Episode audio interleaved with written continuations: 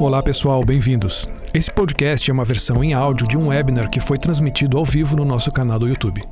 Inscreva-se no nosso site para acompanhar em tempo real os próximos webinars. Fique agora com o episódio.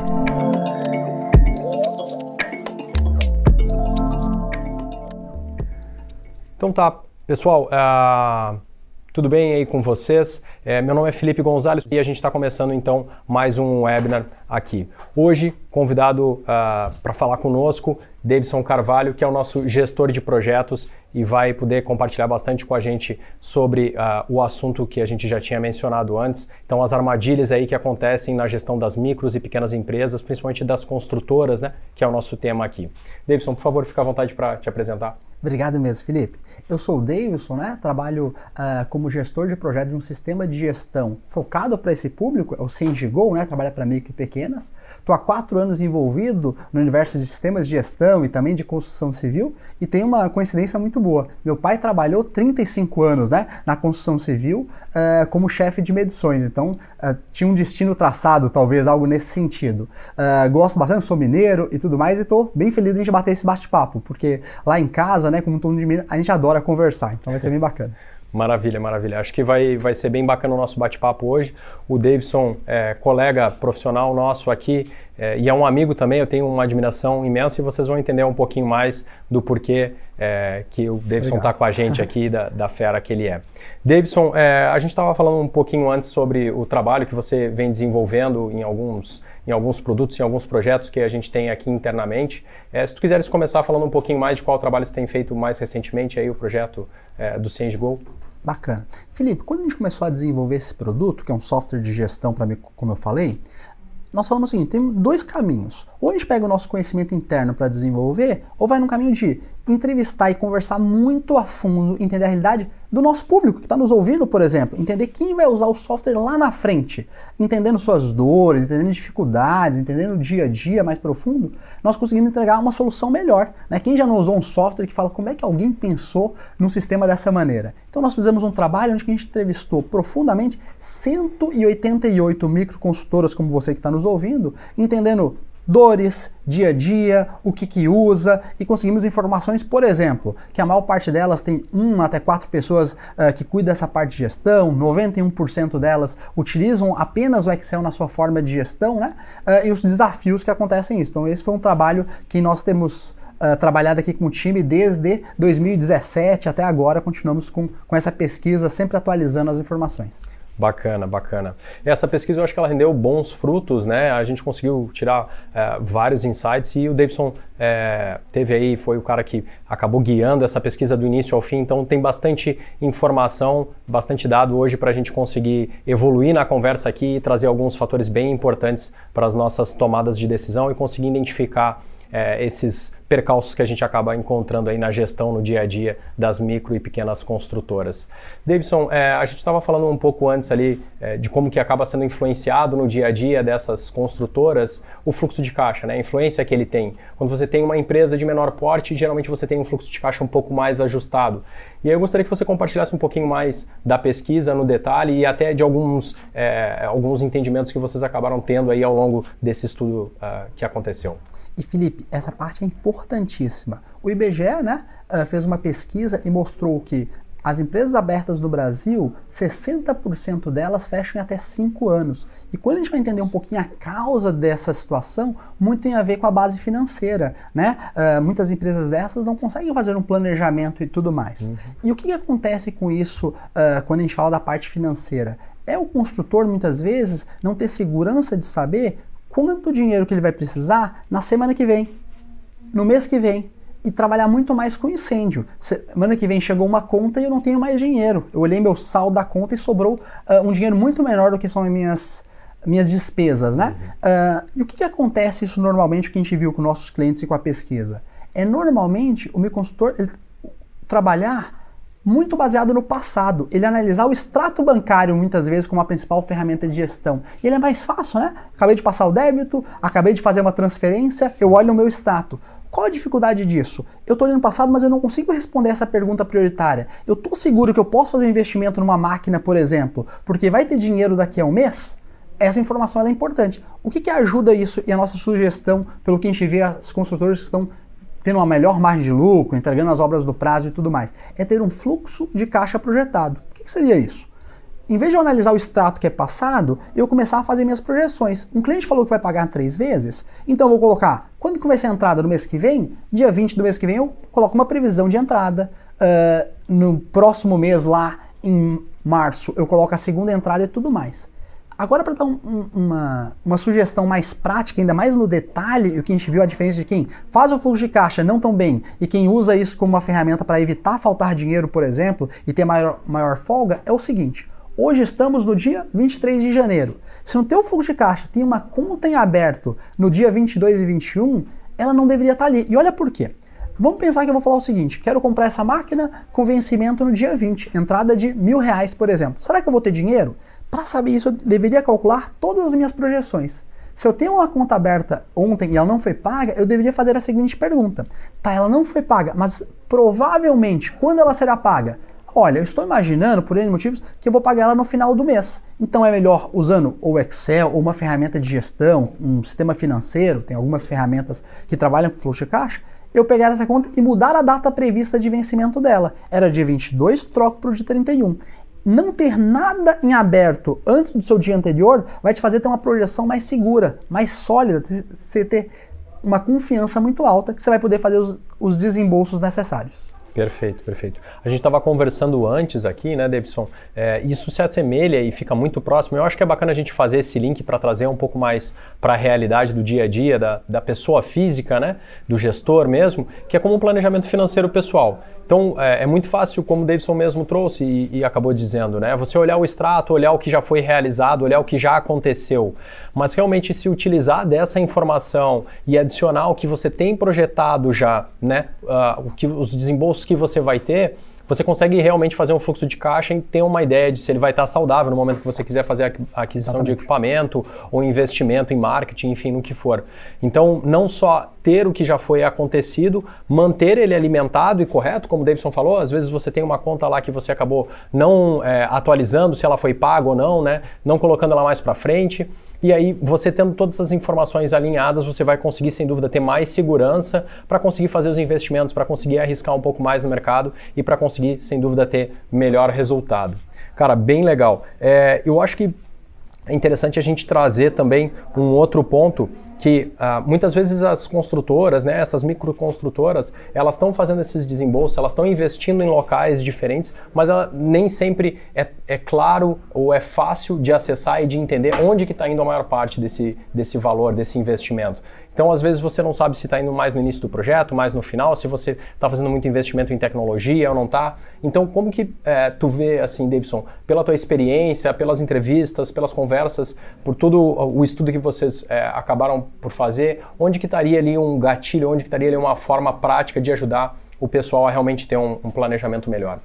É muito saber, Felipe, uh, como você falou bem, o agrupamento dessa informação. Porque eu queria começar com uma pergunta para responder essa uhum. sua outra pergunta, que é o seguinte: se eu não sei onde que estão os meus maiores gastos, como é que como um gestor, como um dono de uma construtora um pouco mais enxuta, eu vou saber onde que eu vou colocar minha energia? O dia a dia de um construtor já é corrido demais, né? Dificilmente passa amanhã, uh, por exemplo, no escritório, né? Passa visitando obra, é muito difícil isso. Então, saber onde que alocar o tempo é um dos segredos para você ter uma construtora de sucesso que ela possa crescer.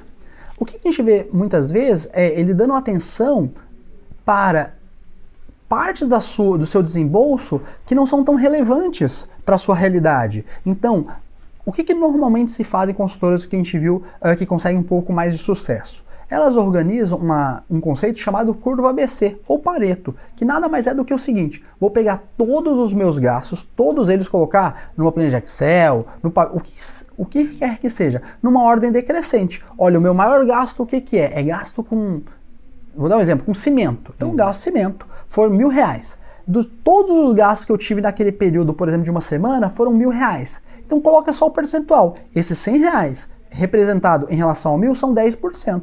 Qual é o meu próximo gasto? Meu próximo gasto pode ser com a internet do escritório. 80 reais dividido pelos mil reais são 8%. Então vou ordenar de uma forma decrescente. Após isso, muito possivelmente de acordo com a regra de Pareto, você vai entender que 20% dos, de todos esses gastos representam 80% deles. Em vez de eu dar atenção a 80% das coisas que são pouco relevantes, dê atenção àquilo que impacta um pouco mais. Essa é a primeira questão do Curva ABC.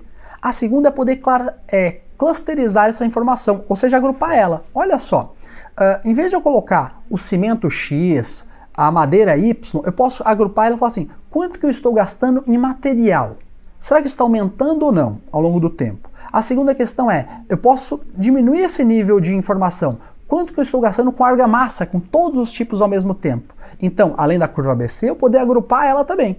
E a terceira a dica que a gente fala, porque tem funcionado com quem nós temos contato assim, é eu poder fazer uma questão chamada análise horizontal. O que, que é isso?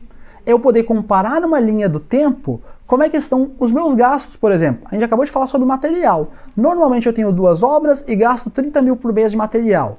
Isso aconteceu em dezembro, uh, aconteceu em novembro, de repente eu olho, finalizando o mês de janeiro, em vez de 10 mil, estou gastando 50 mil reais. Por que, que teve esse estouro? Se eu não conseguir comparar isso ao longo do mês, possivelmente eu simplesmente vou pagar essas notas, em vez de eu conseguir otimizar um pouco minha gestão e saber onde que eu deveria gastar mais minha energia. Perfeito, perfeito.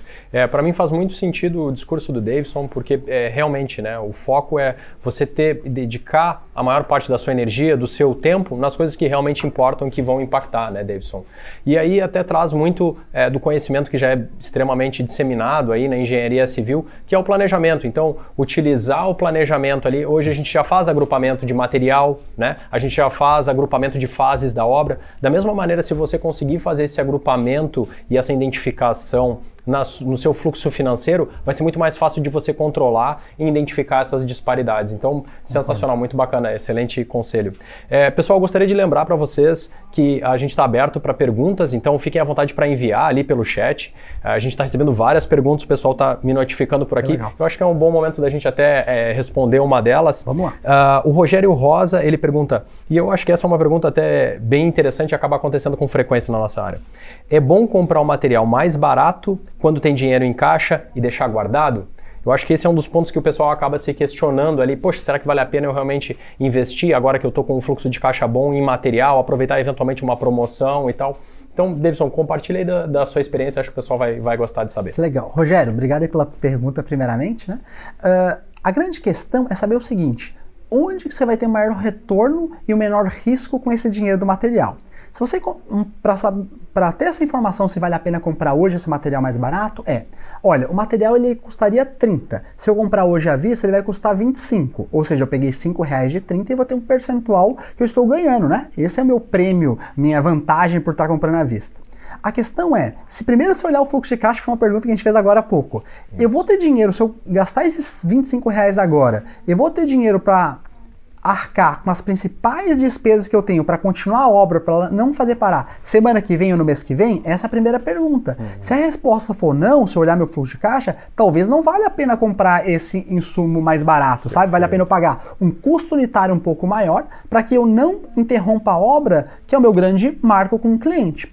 Uma segunda questão é o seguinte: o que, que eu faço com esses 5 reais que eu economizei? Eu estava querendo comprar por 30, comprei um material mais barato por 25 e economizei 5. Tá, mas qual o ganho que você vai fazer com esse material? Você vai fazer isso para investir? Então, boa situação é você calcular quanto vai ser os rendimentos disso. Para você colocar, será que às vezes não vale mais a pena eu pegar esse material e, e negociar um parcelamento com o meu fornecedor? Depende muito da sua situação. Então, respondendo mais direto, uh, e, é, e, é, muito difícil responder o depende. De, uh, acredito que o principal critério é saber se você vai ter fluxo de caixa para pagar posteriormente todo o material. Caso tenha, e caso você consiga um retorno de investimento com esses 5 reais que sobraram, né, uh, conceitualmente, sim vale a pena você pagar à vista para você investir numa forma que dê retornos para você.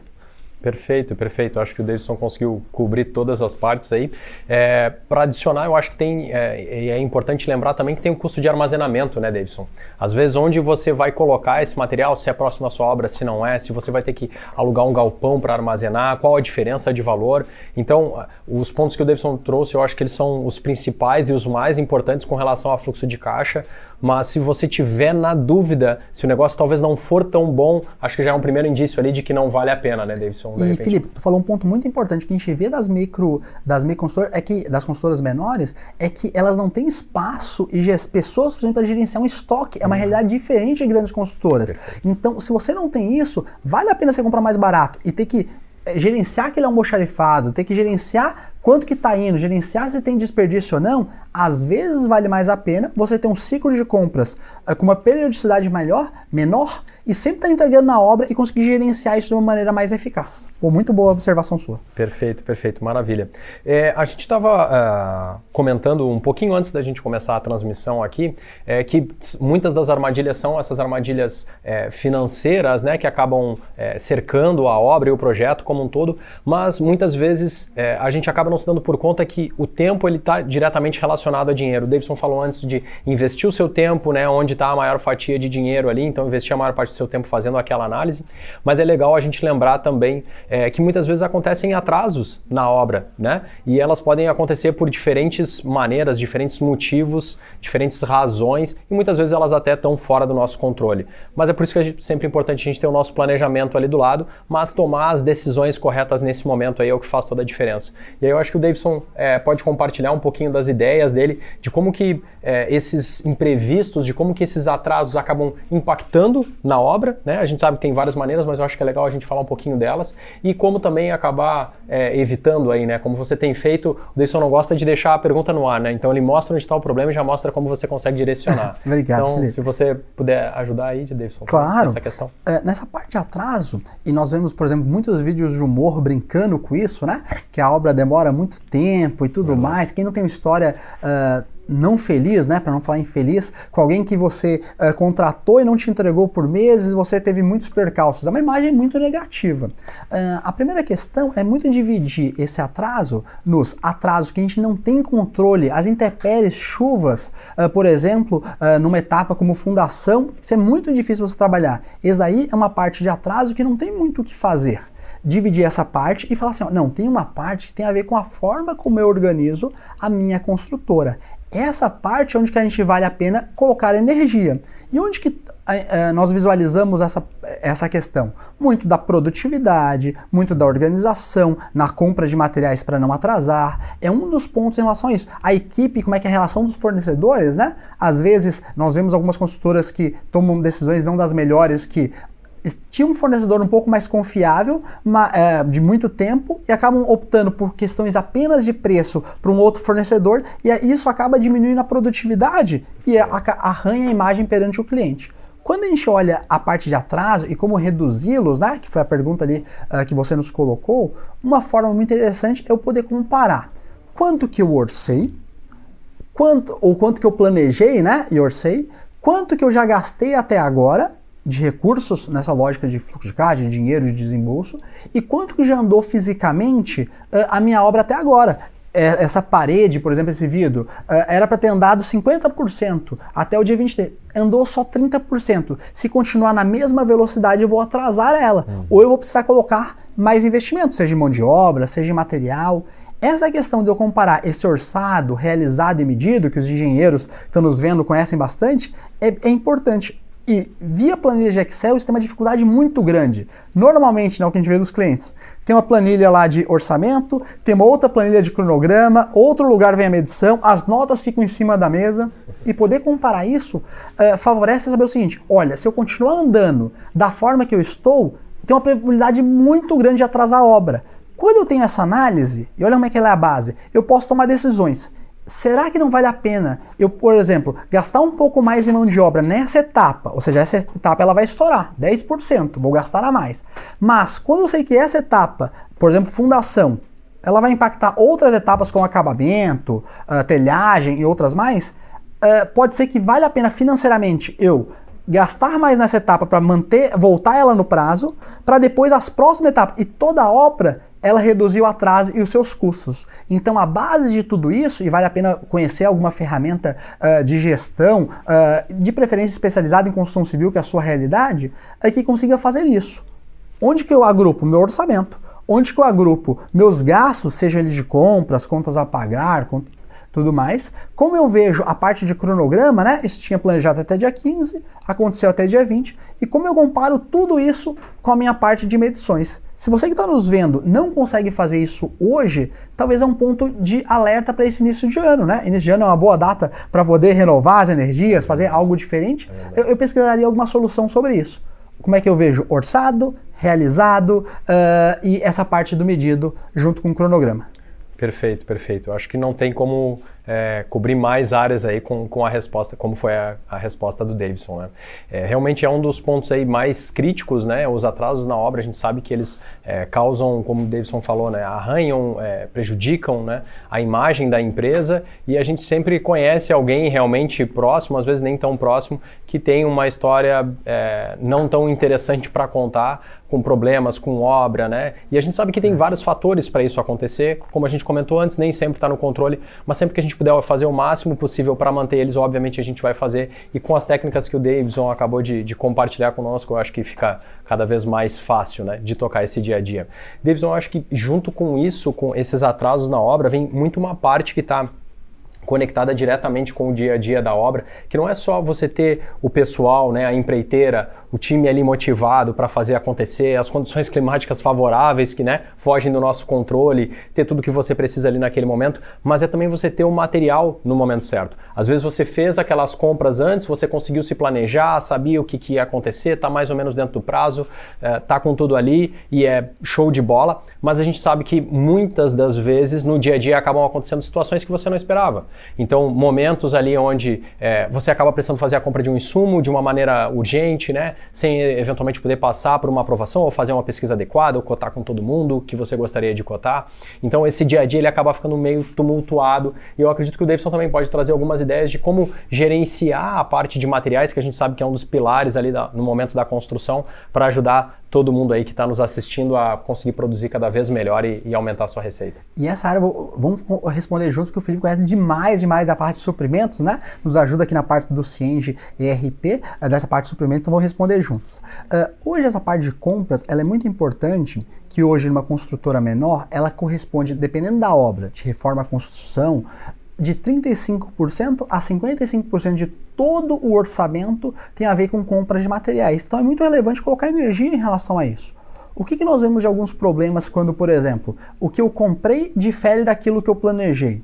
Normalmente isso acontece por algumas razões. Uma delas é eu não acompanhar no meio da obra, Felipe, se o que, que eu tinha orçado de material? Eu tinha orçado 100 sacos de cimento até agora nesse, nesse momento. Quantos que eu já gastei até o momento? O que, que acontece com muitas construtoras, e ver essa realidade de quem está tá nos vendo, né? Nessa nossa lógica de, de procurar ajudar, é só acompanhar isso no final da, da obra. Chega no final da obra e vê assim, quanto que eu gastei, porque é mais fácil, né? Quando o tempo está parado, que não vai acontecer nada lá na frente, fica mais fácil fazer essa análise. O único problema é que você não vai conseguir uh, voltar aos eixos da sua obra atual. É mais fácil se na uma em uma semana você já comparar esse orçado uh, e o comprado, né? E ver que já está estourando, você perguntar o porquê, né? Usar lá a, a análise muito bacana dos cinco porquês. Mas por que, que eu comprei a mais? Ah, mas é que eu precisei gastar nessa etapa. E por que você precisou mais nessa etapa? Ah, é porque não veio uma pessoa. E por que, que não veio uma pessoa? Poxa, porque eu não contratei uh, lá no início da maneira correta, eu não tinha um bom fornecedor. Então, a primeira questão que nós vemos de compras é eu não saber comparar o orçado e o comprado em tempo real. Não adianta eu precisar gastar 5 horas compilando várias planilhas, analisar para ter uma informação. Aí depois você, poxa, tive a primeira informação que era a segunda mais 4 horas, né? Então não, não vale muito a pena. É depois dessa parte de orçado e comprado, Felipe, um segundo conceito é eu poder fazer o seguinte. Eu estou falando com um fornecedor, estou ligando para ele, quero comprar, por exemplo, mesa. Uh, e eu fui lá e falei um valor. É, olha, eu quero essa mesa e ele me falou assim: olha, essa mesa vai custar 300 reais. 300 reais é barato é caro, é próximo do que eu compro ou não é. Se eu não ter essa informação, fica muito difícil negociar. Provavelmente eu vou negociar muito aberto, né? Vou falar o seguinte: olha, tudo bem, e quanto que ficaria à vista? Você pode me dar um desconto? Olha como é que não tem base para me negociar com o fornecedor. Se ele me falar um desconto de 5% uh, por N motivos, fica mais difícil. Como eu diminuo esse risco? Eu conseguindo ter um histórico de compras. Imagina se nessa mesma mesa quando eu ligasse o fornecedor, eu tivesse na minha tela, por exemplo, né, é uma questão que, por exemplo, o CNGO eh, proporciona, eu conseguia saber o seguinte, qual é o menor preço que eu já comprei dessa mesa? Não, eu já comprei ela por 280. Agora eu tenho um preço de referência de 280, comprei por 350, então eu já sei que esse preço é maior. Eu posso falar com o fornecedor, inclusive usar essa informação. Olha, eu já sei que eu comprei esse mesmo insumo, porque insumo uh, tem vários tipos, por 280. Será que você não consegue fazer um preço menor do que os 350? Já fica mais difícil para o fornecedor negociar em relação a isso. E também saber o meu custo médio, quanto que em média eu estou comprando. Então, primeira questão é eu comparar orçado e comprado.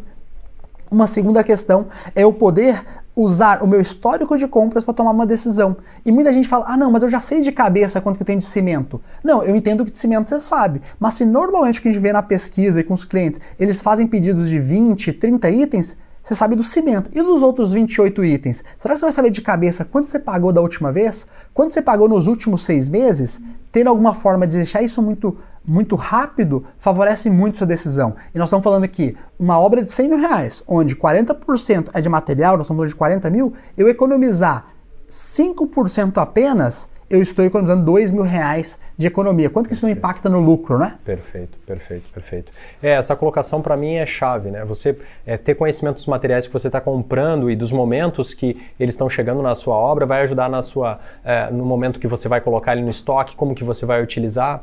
E, e, e antes de tudo isso vem a negociação que o Davidson estava comentando. Essa negociação, você ter as informações de uma maneira fácil, acessível, faz toda a diferença ainda mais quando você está tocando a obra de uma maneira mais enxuta, ainda mais quando a sua construtora ela é um pouco mais enxuta. Então, eh, se você não tem que ir atrás de planilhas, de arquivos é, ou de gavetas às vezes e folhas, né, é, eh, para ver quanto que você pagou da última vez atrás daquela nota. Se você consegue ver isso de uma maneira rápida, você consegue tomar a decisão mais rápido. E a decisão mais rápida ela vai fazer toda a diferença para você poder direcionar o teu restante do dia. Então, todo aquele tempo que você utilizou antes lá no orçamento, no planejamento, agora ele é colocado em xeque no momento de você tomar a decisão e saber onde que você está investindo o seu dinheiro, porque esse é o momento da execução, esse é o momento onde você está fazendo desembolso e esse é o momento mais importante de você ter essa informação na mão. Cara, muito, muito legal, Davidson. Muito e legal. Felipe, e uma coisa diferente eu gerenciar uma obra em que eu tenho toda a atenção, e quando eu vou crescendo eu tenho duas obras, estou uhum. duplicando minha complexidade.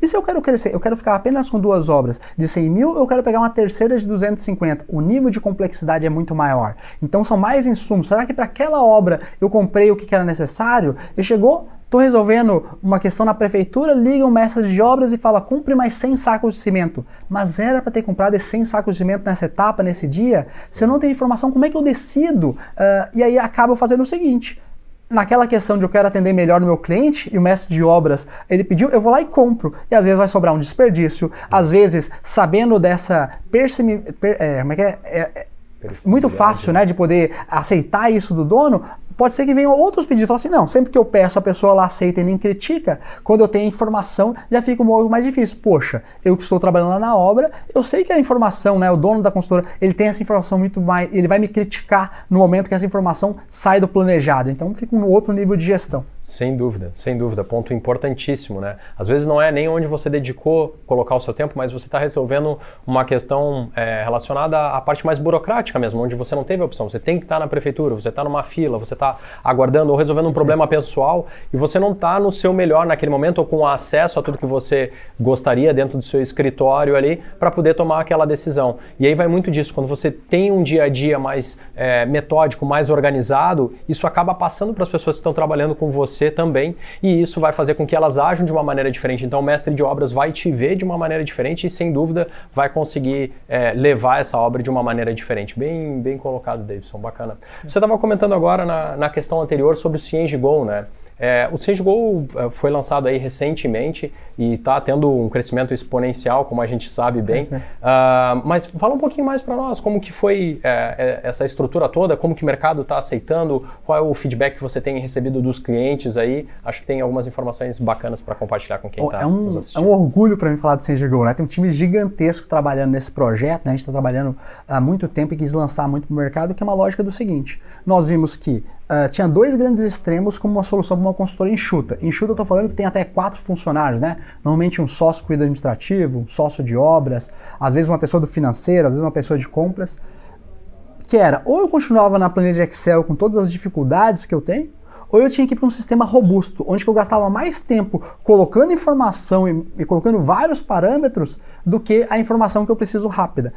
E usando a opinião de, dos clientes, a gente desenvolveu o CNGO para ele ser muito fácil, muito rápido de informação e dar essas informações, por exemplo, uh, se você quisesse saber quanto dinheiro que eu vou precisar uh, no próximo mês na minha empresa, você vai demorar no CNGO dois segundos. Você vai perguntar para o funcionário digital, ele vai te responder isso. Se você fazer um pedido de compra, ele está ligando para o fornecedor e falar seguinte: olha, colocou no pedido que você vai comprar tijolo. E o tijolo você vai comprar 100 unidades, que foi o exemplo que a gente deu, o mestre de obras perguntou. Ele vai analisar todos os seus pedidos em aberto e em 3 segundos ele vai te avisar o seguinte: olha, já tem outros pedidos de cimento, de tijolo em aberto. Será que é a melhor compra para fazer? Então gente, nós buscamos muito em ser muito proativo, ajudar uh, o nosso cliente, mesmo quando ele não nos pergunta nada, em todos os processos. Então a aceitação tá muito bacana, o pessoal elogiando, né? Teve casos de clientes que tinham lucro de 18, tinha, pensavam que tinham lucro de 18% planejado, quando a gente foi olhar na realidade eram lucros de 6, 7%, e nós ajudamos muito isso, ó.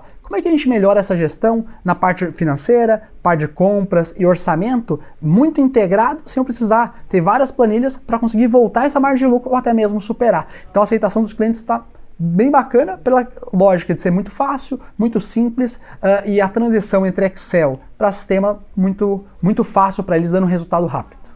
Cara, muito legal, muito legal. É, a gente sabe que a aceitação, pelo que o Davidson falou, está sendo muito boa, mas a gente fala bastante dentro, principalmente da área de, de software também, em NPS, né? Aquele índice ali que vai ajudar o pessoal a entender como que está sendo a aceitação dos clientes, como que os clientes de fato estão avaliando o software. Como é que tem ficado do CNGO, Davidson? Bacana. É, e é um indicador importantíssimo quando você falou, que ele fala basicamente o seguinte: você já deve ter respondido em alguma pesquisa, né? Você consumiu um produto, consumiu um serviço, alguém te perguntou o seguinte: qual a chance de 1 a 10 de você indicar esse serviço, esse produto para um amigo? Quanto maior esse indicador, mais aderente, melhor é esse produto, né? Um exemplo, por exemplo, a Apple, né? Todo mundo gosta, a gente acaba usando bastante. Ela tem um NPS 72. Hoje o NPS do Sindigo é de 71, né? De um produto novo, então a gente fica muito feliz. E o que os clientes nos falam é o seguinte: olha, mais do que me organizar, eu tenho um funcionário digital, alguém que pensa para mim, sem eu precisar pagar mil, dois mil reais para um funcionário que às vezes custa caro, acaba me ajudando. Então, a parte do NPS a gente fica bem feliz de estar próximo ali da, da Apple. Maneiro, maneiro, muito legal. É, bom, pessoal, a gente está começando a se encaminhar mais para o final. A gente segue recebendo as perguntas aqui, agradeço pelas perguntas. A gente vai aproveitar e vai deixar também o link é, nos comentários, ali na descrição desse vídeo, para dar uma olhadinha mais uh, próxima aí do CNGO, esse produto que o Davidson está comentando. Muita gente competente, muito profissional de altíssima qualidade aí, é, trabalhou em conjunto, não só o Davidson que liderou esse belíssimo projeto. Então, acho que vale a pena dar uma conferida lá. E a gente vai dar sequência aqui falando um pouquinho mais das perguntas também. É, a gente recebeu uma pergunta, e aí acho que esse é um ponto bem, bem sensível e bem conhecido de quem trabalha com o projeto, né? Do Patrick Menezes. O Patrick pergunta assim: Como vocês acham que é a melhor forma de falar para o cliente que a obra vai atrasar? A gente sabe que em micro e pequena, né? Não que isso aconteça com frequência, mas quem acaba tendo que fazer isso muitas das vezes, para não dizer todas elas, é o proprietário da obra, né? Ele que acaba se envolvendo. Então acho que a pergunta do Patrick aí é muito válida. Davidson, é, do teu conhecimento, tens alguma dica para dar dessa situação sempre desagradável aí? É, é uma situação, igual você falou, muito chata, né? É. Sempre, como é que a gente coloca no lugar do cliente? Pensa se alguém, você tinha esperado gastar 100 mil reais para você reformar a sua casa para sua para sua filha, né, ou para uma nova criança que vai chegar, e de repente alguém fala, não, não vai ser mais 100 mil. Para a mesma coisa que a gente acordado vai ser 120 mil. Poxa, eu ia ficar realmente chateado com uhum. isso. Muito da questão é você ter um bom planejamento e orçamento lá no início, lá no início ser acordado com o cliente, para você poder explicar, olha cliente, olha o que, que nós acordamos, olha os prazos, olha qual insumo, olha qual nível de acabamento uh, teria esse tipo de, de atividade.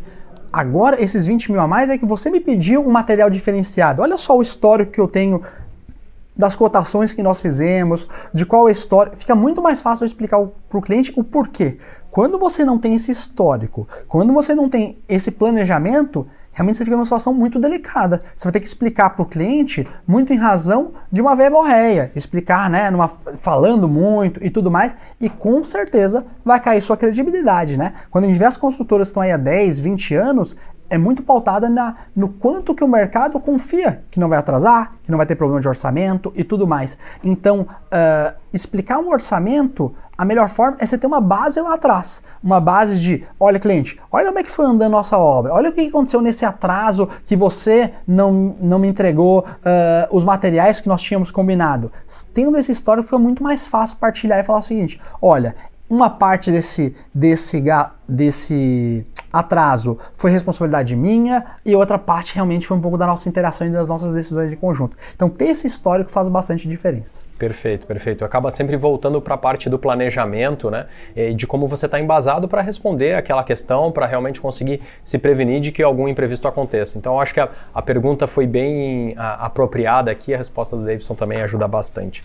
É, eu vou entrar em mais uma pergunta claro. que o pessoal enviou aqui para a gente tentar apanhar pelo menos mais algumas antes de encerrar o nosso tempo. É, ela é do Marcos Eiras. Uh, desculpa, a pergunta que eu queria ler antes é a da Marisa, Marisa Kayamori. Uh, somos um escritório de arquitetura, tem funcionalidade para gerenciamento de projeto também, e aí ela está se referindo ao CNGO, né? Eles são um escritório de, de, arquitetura, e ela pergunta, tem funcionalidade também para gerenciamento de projeto, ou ele é mais direcionado para a indústria da construção, para a construção em si? Se tu puderes ajudar claro. também para a gente direcionar. Obrigado pela pergunta. Hoje o CNGO é, e nós queremos muito entregar valor para aquilo que a gente está focando. A gente foca muito é, na questão da, do gerenciamento da construção civil. Então, se você, como, como um escritório de arquitetura, você, além dos projetos, também gerencia essas obras, também faz as compras para o cliente, também constrói, o CNGO pode ser adequado para você. E aí, nossa equipe de consultores vai analisar com maneira mais profunda. Se você é um escritório é, de arquitetura que apenas faz projeto, nós não somos a melhor solução para você, porque a gente não atende isso bem. E nossos consultores, a gente gosta muito de ser muito verdadeiro com o cliente. Olha, se nós atendemos que bom por causa de X, e nesse caso, por exemplo, se só gerenciamento de projeto, nós não te atendemos. Talvez até podemos te indicar um outro software, por mais que não seja o nosso software. A gente quer ter uma relação. Isso que nos ajudou, por exemplo, como Ciente, ter mais do que 3 mil clientes em 30 anos. Ser muito verdadeiro e correto com o cliente. Quando a gente atende e quando a gente não atende. Perfeito, perfeito. Acho que a transparência é a base desse negócio, né? É. E a honestidade também ela vai em conjunto. Então, sem dúvida, se você entrar em contato com o time, conversar um pouquinho mais, que eu acho que, que é a sugestão, né? Conversar um pouquinho mais e explicar um pouco do seu cenário, se você imagina que pode ter uma aderência, pode ter certeza, eles vão ser, é, sem dúvida, honestos e transparentes com você em dizer, olha, realmente ajuda ou não, de repente tem uma outra ferramenta no mercado que pode te ajudar mais. No final Exatamente. das contas, a gente quer o sucesso do cliente, porque se você não tiver sucesso, não faz sentido para nós também continuarmos existindo, né? Uh, voltando na pergunta ali antes do Marcos Eiras, eu acho que essa a gente até pode responder em conjunto. Uh, ele pergunta: poderia demonstrar as diferenças do Cienge tradicional e do CNGO. É, Para começar só a resposta, e a gente é, trabalha nessas, nessas duas frentes, né? Hoje o Cienge é um software com praticamente 30 anos de mercado, mais de 3 mil clientes. Ele é um software muito voltado aí para as uh, constru construtoras, incorporadoras, né? De médio e de grande porte, onde você tem uma operação um pouco maior, né? Onde você tem mais áreas envolvidas, onde você tem várias é, diferenças, complicações, necessidades de customização envolvidas nesse projeto. Já o projeto projeto do CiengeGo ele tem uma abordagem um pouquinho diferente. Ele é mais enxuto, mais inteligente, até eu diria, no quesito onde ele consegue te ajudar diretamente por ter uma, uma forma de ver o seu negócio mais direta. Então ele consegue se comunicar é, mais diretamente com você e consegue é, te ajudar a tocar o negócio com mais velocidade, né? Então acho que até o Davidson talvez possa querer complementar um pouquinho, acabei me passando. Não, e foi uma ótima explicação. E lá no passado, quando a gente decidiu fazer o SenGo, é muito por entender que não dá para pegar um software que ele foi feito para uma média e grande, com aquela necessidade, níveis de alçada diferente, controles uh, diferenciados, porque aquele nível de construção faz sentido, né? Quando tem 10, 20 pessoas no escritório, no back-office, é diferente do que uma empresa que muitas vezes o proprietário é a única pessoa do administrativo. Nós temos clientes com essa realidade, ou tem ele e mais o sócio para dividir compras, orçamento financeiro. Então, o senhor, ele foi. É, a grande resposta da diferença é: um foi feito inteiramente para médias e grandes, como o Felipe falou bem, e o CNGO ele atende construtoras mais enxutas. E o que é uma construtora enxuta? Tem normalmente de uma a quatro pessoas na parte administrativa, normalmente usa o Excel como sua forma de gestão uhum. uh, e quer resolver problemas de integração entre essas áreas, ou quer melhorar seu processo de compras. Uh, se você for esse cliente, talvez o CNGO é para você. E nós falamos muito com a nossa equipe de consultores. Quando o cliente é maior, a gente indica para o Cienge RP. E quando acontece o contrário, né? Um cliente foi conhecer o Cienge uh, RP, viu que é uma questão que ele vai demorar um pouquinho mais para chegar nessa maturidade e tamanho de empresa. Então conheça primeiro o Sendigo. Perfeito, perfeito, perfeito. É, a gente tem tempo para mais uh, uma perguntinha aqui. Acho que é válido a gente trazer a pergunta, uh, e aí eu vou até juntar duas das perguntas é, para a gente conseguir fazer uma resposta mais completa. Tem a pergunta da Aline e do Ferreira Júnior. A pergunta da Aline ela pergunta em qual ferramenta eu posso usar para fazer essa comparação de preços já pagos e ter uma visão uh, que a gente estava comentando antes, né? okay. né? E aí eu acho que vai muito na linha uh, que você estava comentando é, sobre o CNGO, eu me refiro. E aí a pergunta do Ferreira Júnior é: o software usa, e aí eu acredito que ele se refira a, ao CNGO, o software usa qual base de dados é, de preços também? Eu acho que as duas estão bem entrelaçadas e aí a gente pode Perfeito. Um Primeiro, na ferramenta, uh, você pode utilizar uh, como forma algum sistema de gestão, e aí realmente eu sugiro da construção civil, uh, e não só o CNGO, né? A gente tem vários diferenciais que os clientes estão gostando bastante, acho que vale a pena você também nos consultar, mas algum sistema que ele te entregue duas informações. Você consiga uh, imputar informações de pedidos de uma maneira muito fácil de compra e que depois ele te dê algum panorama, comparando tudo que você orçou com tudo que você comprou de uma maneira muito fácil, né? Se você não tiver isso, eu colocaria talvez esse outro software de escanteio e analisaria um outro. Mas um sistema de gestão focado em construção civil seria a minha sugestão, porque via planilha uh, você precisa ter um nível de complexidade de planilha de integração bem complicado. Eu ainda não tive a oportunidade de ver uma planilha de um cliente que tivesse esse nível de sofisticação que nós perguntássemos assim, uh, não, me responde em 10 segundos qual foi o menor preço que você comprou desse material e sai essa informação. Normalmente é, não, eu tenho uma parte da informação aqui, aí eu pego uma outra parte na outra planilha. Então respondendo essa parte. A segunda pergunta, que é a base de dados, né? Hoje lá no SingiGo, a gente já trabalha com uma base própria, como a gente tem 3 mil clientes, a gente pegou uh, os insumos mais utilizados, né? Composições, e já sai do SingiGo com uma base uh, pronta de insumos. Você também pode importar a sua base, né? Se você tiver uma base própria, uma base de composições, você já consegue importar no SingiGo. E nós estamos para lançar agora, provavelmente entre fevereiro e março, uma integração automática com a base Sinap, que é a base mais conhecida que a gente tem uh, da construção civil. Perfeito, maravilha, maravilha. É, o pessoal é, nos informou aqui que a gente tem mais tempo para mais umas perguntinhas, acho que é válido a gente passar por mais algumas então. a Daciele, ela manda uma pergunta também que eu acho que é bem válida e está linkada aí com o que a gente tem conversado. Ela pediu para entrar em um pouquinho mais detalhes sobre agrupamento e análise entre o orçado e o planejado. Ela ainda cita, né? Orçado, planejado ou o, uh, e o realizado, Legal. na verdade. É, e esse é um ponto que você deu uma estressada antes, boa, mas eu acho que ele é sempre é, um ponto de curiosidade, né? Uhum. Como que você compara o que você orçou, o que você planejou lá no início do projeto e qual a diferença entre o realizado e como que é, você acaba é, é, tomando atitudes e mudando aí a sua abordagem com relação a esses resultados. Se tu puderes entrar um pouquinho claro. no detalhe. Tá sério, obrigado pela pergunta, uma área que eu, que eu adoro, né? E olha só, eu classificaria ela em três níveis de análise, tá? Tá sério, em quatro níveis. Primeiro, em nível de obra. Eu tinha orçado 100 mil, eu até agora na obra, ou no final da obra, eu gastei 120. É um comparativo entre orçado e realizado, estourei 20%. Uh, ah, ou em determinada um outro nível ainda em etapa, ou seja, até a etapa de fundação eu tinha esperado gastar 30 mil reais. Eu gastei 28 mil reais, estou 2 mil reais abaixo do que meu planejado, nível de etapa. Um outro nível é em nível de serviço. Quanto que eu estava esperando gastar em parede.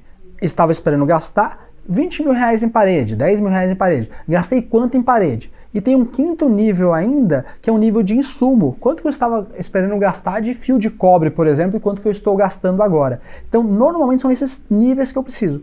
E uma forma de fazer análise, se eu puder sugerir, Tasselli, seria o seguinte: começar sempre do mais amplo para o uh, mais detalhado. Olha o exemplo. Uh, até o momento do meu cronograma, o meu orçamento da obra, ele está dentro uh, do que eu orcei? Se ele está, você pode ficar um pouco mais tranquilo e de analisar de uma maneira um pouco mais rápida né, todas as informações. Agora, pensa o seguinte, segunda semana de obra de uma obra de três meses.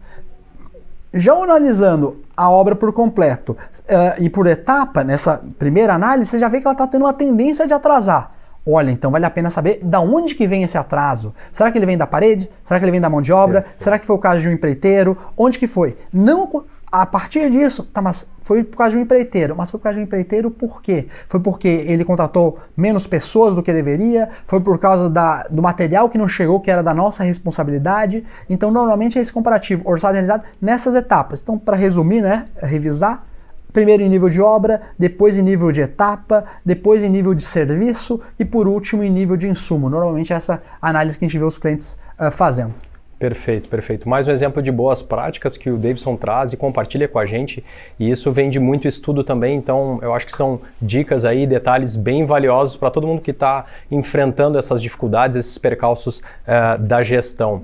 Pessoal, uh, eu gostaria de agradecer a presença do Davidson aqui. É, de novo, um profissional que eu admiro muito, é um cara muito legal de trabalhar, é um cara que realmente tem muito conhecimento, muito metódico, que agrega muito para o grupo onde ele trabalha, para o meio onde ele vive. Então, realmente é um prazer ah, de verdade bom, poder te entrevistar aqui hoje, Davidson. É, e eu queria deixar um espaço para você, de repente, trazer algum comentário, alguma coisa que você é, queira colocar aqui de encerramento, mais alguma dica para o pessoal aí que está nos assistindo. Felipe, obrigado pelas palavras. Sempre é bom então, trabalhar contigo e, e a gente estava muito ansioso né, de poder verdade. fazer esse trabalho, esse trabalho juntos.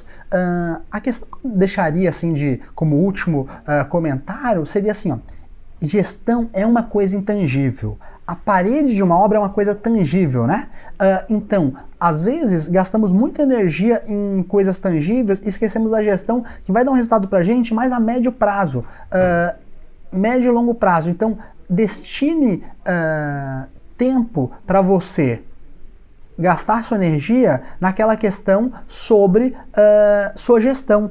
Vê se você consegue responder perguntas como: Eu sei o meu orçado é realizado, a pergunta da Tacelli. Será que eu tenho essa informação? Uh, sempre no universo de uma semana, pelo menos, tá?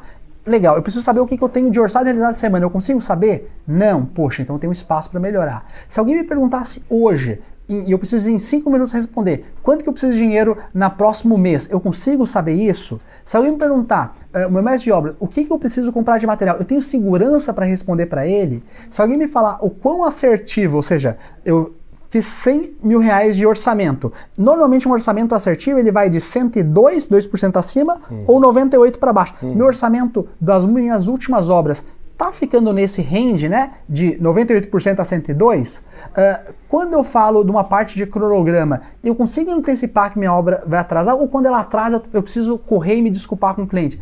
Se essas perguntas você não consegue responder, minha sugestão é você buscar formas de resolver isso. Talvez através de uma consultoria, através de um sistema de gestão, que é um pouco do que nós fazemos, através de conhecimento, né? No blog do Ciente tem muito conhecimento bacana de vários profissionais da construção civil sobre isso, mas resumindo, gastar um pouquinho mais de energia esforço em gestão, porque isso normalmente ajuda a ter menos dor de cabeça, mais lucro e mais obras no seu portfólio. Muito obrigado pela oportunidade, Bafkimi. Muito feliz de poder conversar aqui com vocês. Maravilha, obrigado, Davidson. Pessoal, como o Davidson acabou de falar, o nosso blog lá, ele realmente ele é cheio de informação, cheio de estudos, de outras palestras também que vocês podem assistir, bastante informação realmente para poder agregar no dia a dia. Inclusive, na próxima semana, na terça-feira, a gente vai ter mais hum. um webinar bem interessante com outros Bacana. dois palestrantes. Acho que é válido dar uma conferida aí. A gente vai deixar os links na descrição desse vídeo e também o link dessa transmissão que a gente gente está fazendo agora, ela fica aí disponível para que vocês possam receber depois por e-mail também e reassistir se quiserem voltar em algum ponto. Se quiserem entrar em contato com os nossos times também para tirar alguma dúvida, por favor, fiquem à vontade. Pessoal, meu nome é Felipe Gonzalez, eu agradeço muito hoje a presença do Davidson Carvalho muito obrigado que esteve aqui com a mesmo, gente. Obrigado mesmo. E Felipe. agradeço também Bacana. o pessoal que estava nos assistindo. Bom dia a todos. Bom dia para vocês. Siga o Cienge nas redes sociais, visite o nosso blog, onde você encontra muitos artigos escritos por especialistas da área, e visite também nosso site. E tenha acesso a diversos conteúdos gratuitos de qualidade, como planilhas, e-books, palestras online, relatórios e muito mais. Até o próximo episódio.